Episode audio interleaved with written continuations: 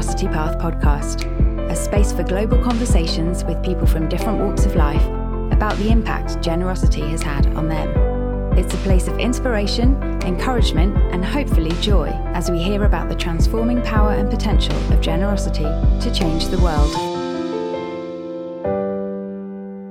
Welcome, everybody, to the Generosity Path podcast. Uh, we bring greetings to our friends all over the world, and we're excited to be here with you again. Uh, I'm J. Paul Friedenmaker, and I'm here with our founder of Generosity Path, Daryl Heald. Daryl, how are you doing? Doing well. So great to be here. Looking forward to this next story. Yes, we are very much looking forward to it. And many of you listening to this will recognize these famous people who uh, who show up in our Journey of Generosity retreats, Pete and Deb Ochs. And they are the ones you'll remember if you've seen the video where they have the business in the prison. Uh, Pete and Deb, it is great to have you guys with us today. Thank you. It's great to be here. J. Paul and uh, Daryl, uh, you're an inspiration to us. It's it's great to be here with you. Thank you. Well, Pete and his wife Debbie um, have been instrumental in founding and growing several nonprofit enterprises as well as profit enterprises. Pete is the founder and chairman of Capital Three, an impact investment company with investments in the U.S. and Central America. During his four decades in business, he's invested and operated in various companies, oftentimes focusing on places devoid of human flourishing, such as prisons and poverty stricken countries. Um, they live in in Valley Center, Kansas, and have two children and eight grandchildren. So uh, that's fun. And I I have also been the beneficiary of mentoring from Pete. Pete, um, as part of his ministry these days, he mentors young entrepreneurs in a high impact life and high impact business. And so, Pete, I want to I want to thank you for that. So, why don't y'all start off just telling us a little bit about your family and your business? Great. Uh, well, we have news. We have another grandchild, um, number nine now, and that makes congratulations. Yes, that makes seven grandsons and two granddaughters. your girls, and I said God has a sense of humor because I only had one son, and I now have seven grandsons. So, uh, and it that's great. But anyway, so we have uh, Austin and Danielle, his wife, and they have three boys, and mm-hmm. um, Pete will tell you more about Austin. Then uh, our daughter Lauren is the one that has the six children that just had the new one and uh, little boy and uh, her husband John. So okay. that's uh, our family. They all live within 15, 20 minutes of us. So we get to see them often and we love that. So we're very thankful. And business wise, J. Paul, we, uh, as you mentioned, we run a social impact uh, investment company, as it were. And so we have a number of entities in that. We have a company called Electrics. We uh, manufacture electrical assemblies and uh, um, control panels, those kinds of things uh, for the off road industry primarily. And we have another company called Seat King, which uh, in, manufactures industrial seating.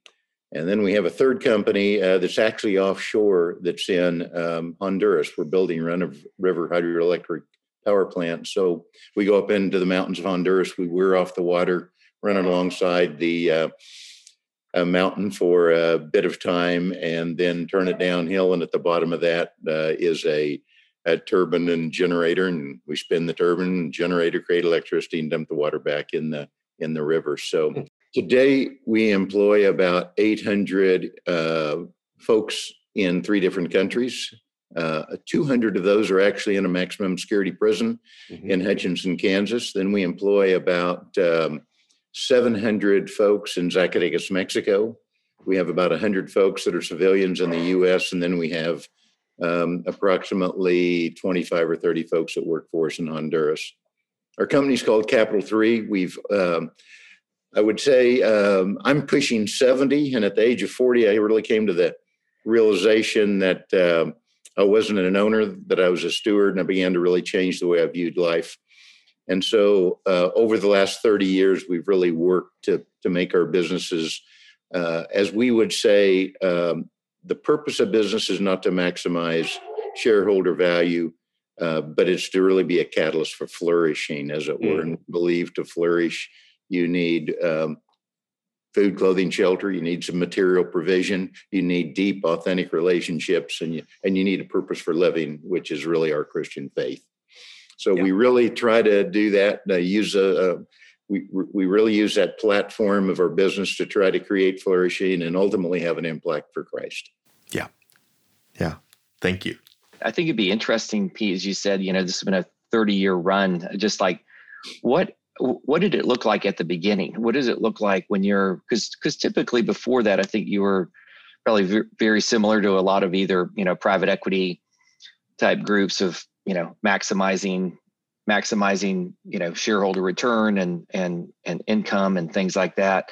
How did the what what was this whole um, you know flip to the whole flourishing piece and and is it is it profitable? And you know what are the you know is is it worth doing yes uh, right before the age of 40 i i realized that we had uh, i'd become financially successful but i wasn't very satisfied and mm. I hmm. began to say what is going on here. About that same time, one of the companies we had acquired, um, it was a bank, and uh, we had purchased a bank that was in trouble. And uh, unfortunately, when we bought that bank, we bought a bunch of trouble with it, and mm. That bank just about took us down.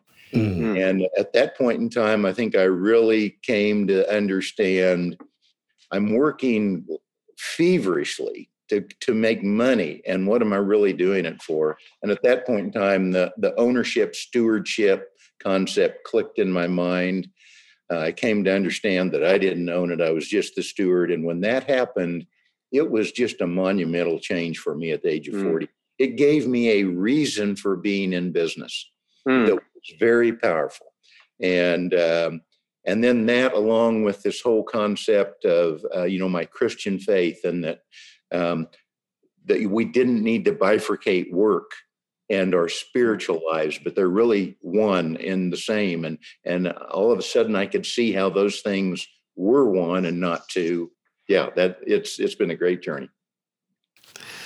Um deb i'll i'll start with you on this next question and and pete you may have something to add to it but when you think about kind of passing on a you know a gene of generosity to your your family uh, particularly all those those grandchildren and your own kids um, talk a little bit about that. How have you and pete endeavored to pass along that that generosity gene?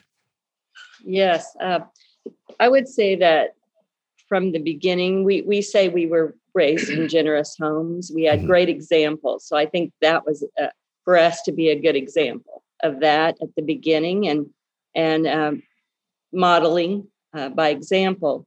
But as we attended more uh, generosity events and learned um, some, let's say, tools to uh, encourage generosity with our family, uh, we began to um, have uh, family meetings, for hmm. example. Mm. And mm-hmm. we would uh, every Thanksgiving come together for a family meeting. Pete would give us state of the family address and tell us uh, where we were. And he was very open with the kids where we were uh, in in our businesses and financially. And then, but then it went we're straight to the giving uh, side of it.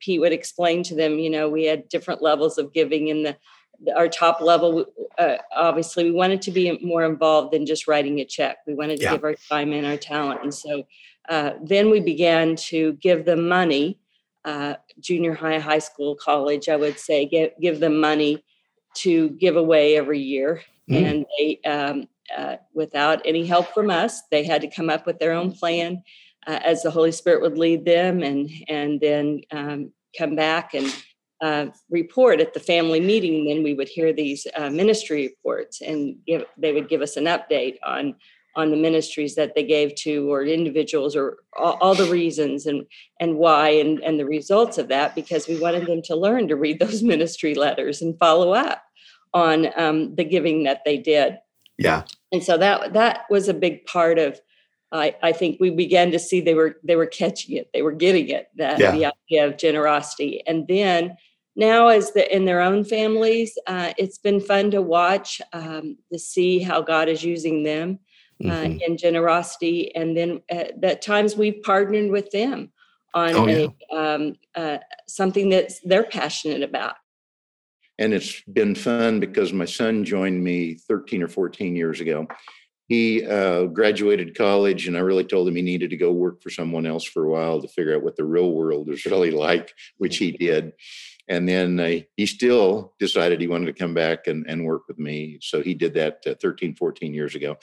Uh, two or three years ago, he transitioned to. Um, I moved out of the CEO role. He moved into the CEO role. I moved to the chairman role. The fun thing is to see Austin has the same uh, passion for seeing that we really create uh, uh that our business really is a catalyst for flourishing mm-hmm. that we mm. make um, economic social and spiritual uh, advancements and create economic, social, and spiritual wealth within our uh, our team member ranks. So uh, one of the things Austin really does is really really good. Uh, we have a lot of fun as a senior leadership team, and he's really put together a great team, and and they like to really enjoy each other. So one of the outings, in fact, it actually happened last week. Uh, we went on a hunting trip here in Kansas. In Kansas, we're known for pheasant hunting, and so we have great pheasant hunting. And uh, a lot of the guys had never held a gun or never hunted a pheasant, and so you can imagine this was a bit uh, daunting for some of them. So a few days before we went hunting, we all met out at. We live on a farm, and we have a skeet throwing machine, so uh, Austin got them all together. And when they were all there, he broke out these bags of stuff for the guide, and they included uh, a really nice hunting vest, you know, with the orange on it. Uh, it had a really nice cap. He had the ear protection, uh, really nice fancy gloves, really nice shooting glasses, and and it's interesting because I'm looking at that. And being the founder tightwad that I am, I'm saying she spent a lot of money on that. I'm I'm literally literally thinking this. And then I looked at the, I looked at the joint and just um, fun. The, yeah. These guys were just enamored with this stuff, you know? That's awesome. So I know that a lot of people listening to this interview have seen the video and have seen you guys sharing about uh, Seat King and the business inside the maximum security prison.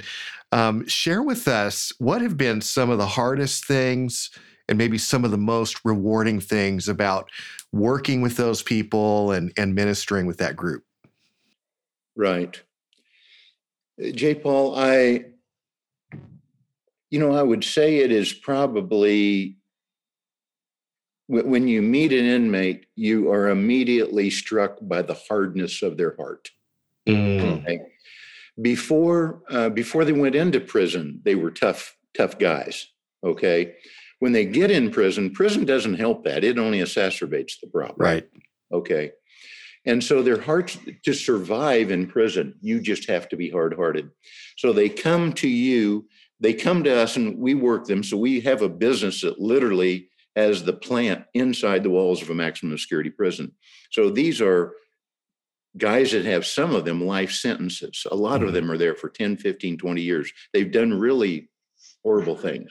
Mm-hmm. So they come into the plant that we have built inside of the prison and workforce. So when they, it was in, it's been interesting to see the transition over the last uh, 14 years. We started this process in 2006, okay? And it was just a tough go. And, and if I'm probably really candid with you, the primary reason we went to the prison was we didn't have enough people to work an entry level manufacturing jobs. Okay. And so we went in there almost from a little bit of a selfish perspective. But I will tell you that very quickly, uh, I figured out those guys weren't very much weren't much different than myself. Okay. Yeah. And at the same time we were moving in there, we were also really getting in in a in, we were really coming to grips with our own purpose for being in business so i think there was this confluence of seeing these really hard-hearted people and then god softening our heart to say business should be run differently and it was the perfect storm and the first few years were really difficult. And I remember at one point in time, we were trying to figure out how to crack this nut of this hard heart. And I, I told our team, you know, we, we need a big vision for these guys. I think what they're lacking is a vision for where, where they could really wind up in life. Yeah. So I stood, uh, I remember, remember this like it was yesterday. I stood before about 30 guys was, which was our total employee count back then. This was probably in 2007 or 2008. And I said, guys, I want, I want this to be the best prison in the United States of America. and they literally laughed at me. You know, best prison, that's kind of an oxymoron. Yeah, right. Yeah. right. And so, um, but as we began to work through things and show them that we really cared, we broke them down. And there, uh, it's interesting to me the way, the reason I think we've had impact is we once again, we believe in economic, social, and spiritual capital. The, the parable of the Good Samaritan, I really love that parable because, as you remember, uh, the guy had been beaten up and left beside the road to die. And it says the priest and the Levite, the spiritual guys, came along and they literally walked around him. Right. In my mind, I think they were thinking if that guy would just come to Jesus, everything would be fine. Yeah. But then you had the Good Samaritan that came along, and what did he do? He picked him up. He didn't. He did. He didn't give him any spiritual encouragement right away, but he took care of his physical needs first. And I think the reason we have the today the impact we have is we lead with economic capital we we give them a job in fact i would say the most generous act i am almost convinced that i think the most generous thing i can do in life is give someone a job wow mm. yeah so if you're an, an, inmate in a normal prison, you they want you to work, and you're working for the state. You're picking up trash. You're working in the laundry or whatever. You're you're going to make one dollar a day maximum. Okay. Mm. The folks that we employ will make a minimum of eight or nine dollars. We have some men making twenty six dollars an hour for us. Okay. So we pay them a living fair wage. In fact, we don't even set the, the wage. The state of Kansas, based on what they are doing and the technical capability that they possess, we pay them according to what the fair uh, wages would be. Mm. So that is really a big thing. So when you give them mm. that job, they earn money, they earn self respect, um, they have dignity is just amazing. And then you follow that with what we call social capital, which is really loving them like we love ourselves. We, we treat them with deep respect. Guess what happens to the doors of spiritual capital? They fly open. Yeah. You've yeah. shared some of the stories of what's what's happened with, with some of the relationships that have in started in prison and now are uh, some of these guys have been released. Could you share with us maybe one or two that have been really impactful and fun? I will tell you, Louis had a life sentence. There was no chance of parole. He bought into our vision. He bought into becoming the uh, back to the vision of having the best prison in the U.S. We said the way we will have the best prison is we our pledge to you is that we will help you become the best inmate you can become. Louis bought into that. Wrote a forty-page manual on how to be the best inmate. Yet earned him a right to have a parole hearing, uh, which I went to and spoke at. He was denied the first time. Three years later, he was approved.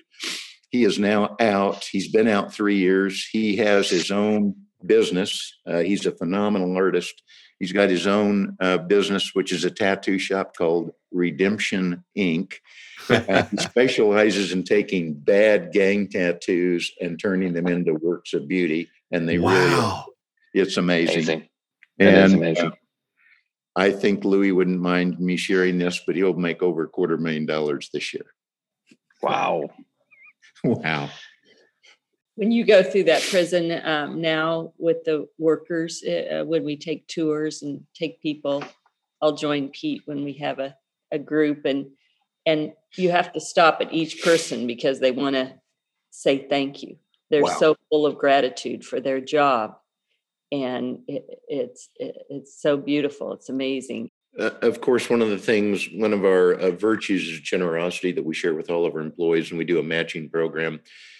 And for a few years, we didn't uh, open that up to the inmates because I was fearful that it would apply pressure that I didn't want, that it would be an expectation and they would give for me instead of for themselves. Yeah. But uh, a few years ago, we opened that up. I will tell you that our inmate population outgives our civilian population by a, a factor of several times. Wow. These men are so Yeah. appreciative. They have they've had nothing. Okay. And now that they have something, they are so grateful and they want to give back. Mm. Well, he who has been forgiven much loves much. Yes, Yes. absolutely. Talk to us a little bit about your all's process. How do you kind of make decisions? How do you find things? How do you know? Um, just just pull back the curtain a little bit on how you all do it. Yes, well, for for us over the years, we have really um, looked at our passions and what Christ has put on our heart.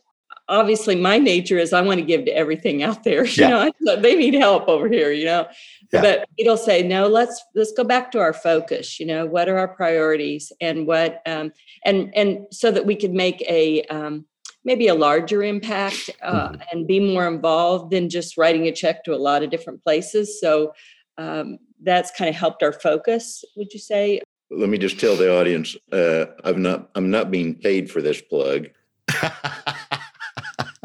but uh, the things we've learned with the things we've learned at Generous Giving and Generosity Path Mhm, are amazing. mhm. uh, you know, I- they they say that there's nothing new in the world. Anything Deb and I do, we've not come up with it on our own. We and we learn most of that at either the conferences or JOGs. And so Mm. I would just really encourage your listeners, Yeah. if you're if you're thinking about that, because it has changed our lives. Okay, and uh, just in such a good way. It's um, really it's been really powerful. And I wanted to point out that you know this last year with um, business and everything, giving looks different from year to year. Some years are um, better than others, obviously, and so you know we've had to be more creative. Uh, I think in our giving and also um, giving of time, talent, treasure. I mean, right now we haven't been going anywhere, so you know we can't give the time that we were able to give before. Uh, to certain things and um, except by zoom. But other than that uh, so so some years are different and i think we have to be open to how the how the lord would use us in different ways uh, depending on Yeah. the circumstances Our three buckets are a spontaneous bucket, an encouragement bucket, and an investment bucket. Okay. Okay.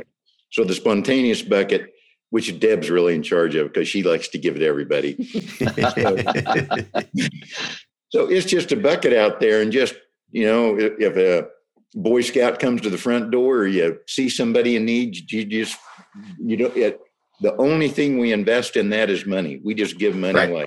Yeah. The second bucket is the encouragement bucket, and it's really a larger gift. And we we primarily give that to people we know and love and support. And so we spend uh, time and treasure in Mhm. that bucket. Okay. Yeah. The last bucket is really the investment bucket, and it's even a larger bucket. And there's only a handful of those we give to. Okay. really narrowed that down. That's one of the things we we've really learned at generous giving. And so we give time, talent, and treasure in that bucket. Okay. Okay. Mm. Awesome. Mm. Pete, you have written a book. Congratulations. Tell us tell us a little bit about your book and and what your hope is for that. So if any of you are thinking about a, writing a book, don't do it. no, I'm being facetious. It was a very difficult thing. Essentially, what I've tried to do is take uh, the things I've learned over the last 20 years and put them into a book. I, it's Mhm. called High Impact Life. I really come down to believing that there are four very concrete principles that if we live by these four principles, they answer most every question in life. In fact, I would tell you that they would answer every question in life. And those four principles are this honor God, serve people, pursue excellence, steward the resources God's given you. Uh, those take care of the principles, the people, the processes, and the profit of the property that all of us uh, fiddle with on a on a daily basis. And so, the book basically unwinds uh, our approach that if you live by those four principles, you will have a high impact life. And it's um, um, it's maybe the title of the book is maybe a, a bit of a bit and uh, uh you know a, a switch and bait because you uh, we typically the world the world is calling us to pride, pleasure, and possessions. The world is calling us to success, but I think God's calling us to surrender, and that is uh, um, a very difficult thing for us to get our arms around. But if we can do that, it becomes so freeing. The end result of doing those four things is generosity. Yeah. Mm. We will we will put a link in our show notes uh, to show people where they can get a copy of High Impact Life, and I would highly recommend it. This this has been a delight. I want to say to our friends all over the world, uh, we love you, we miss you, and we pray God's blessings. Thank you for joining us today. Thanks for listening to this episode of the Generosity Path podcast. Pay it forward by rating, sharing, and subscribing. To find out more about connecting your own passions and purpose with your giving, visit generositypath.org or engage in the conversation by following us on social media. Let's make the world a better place.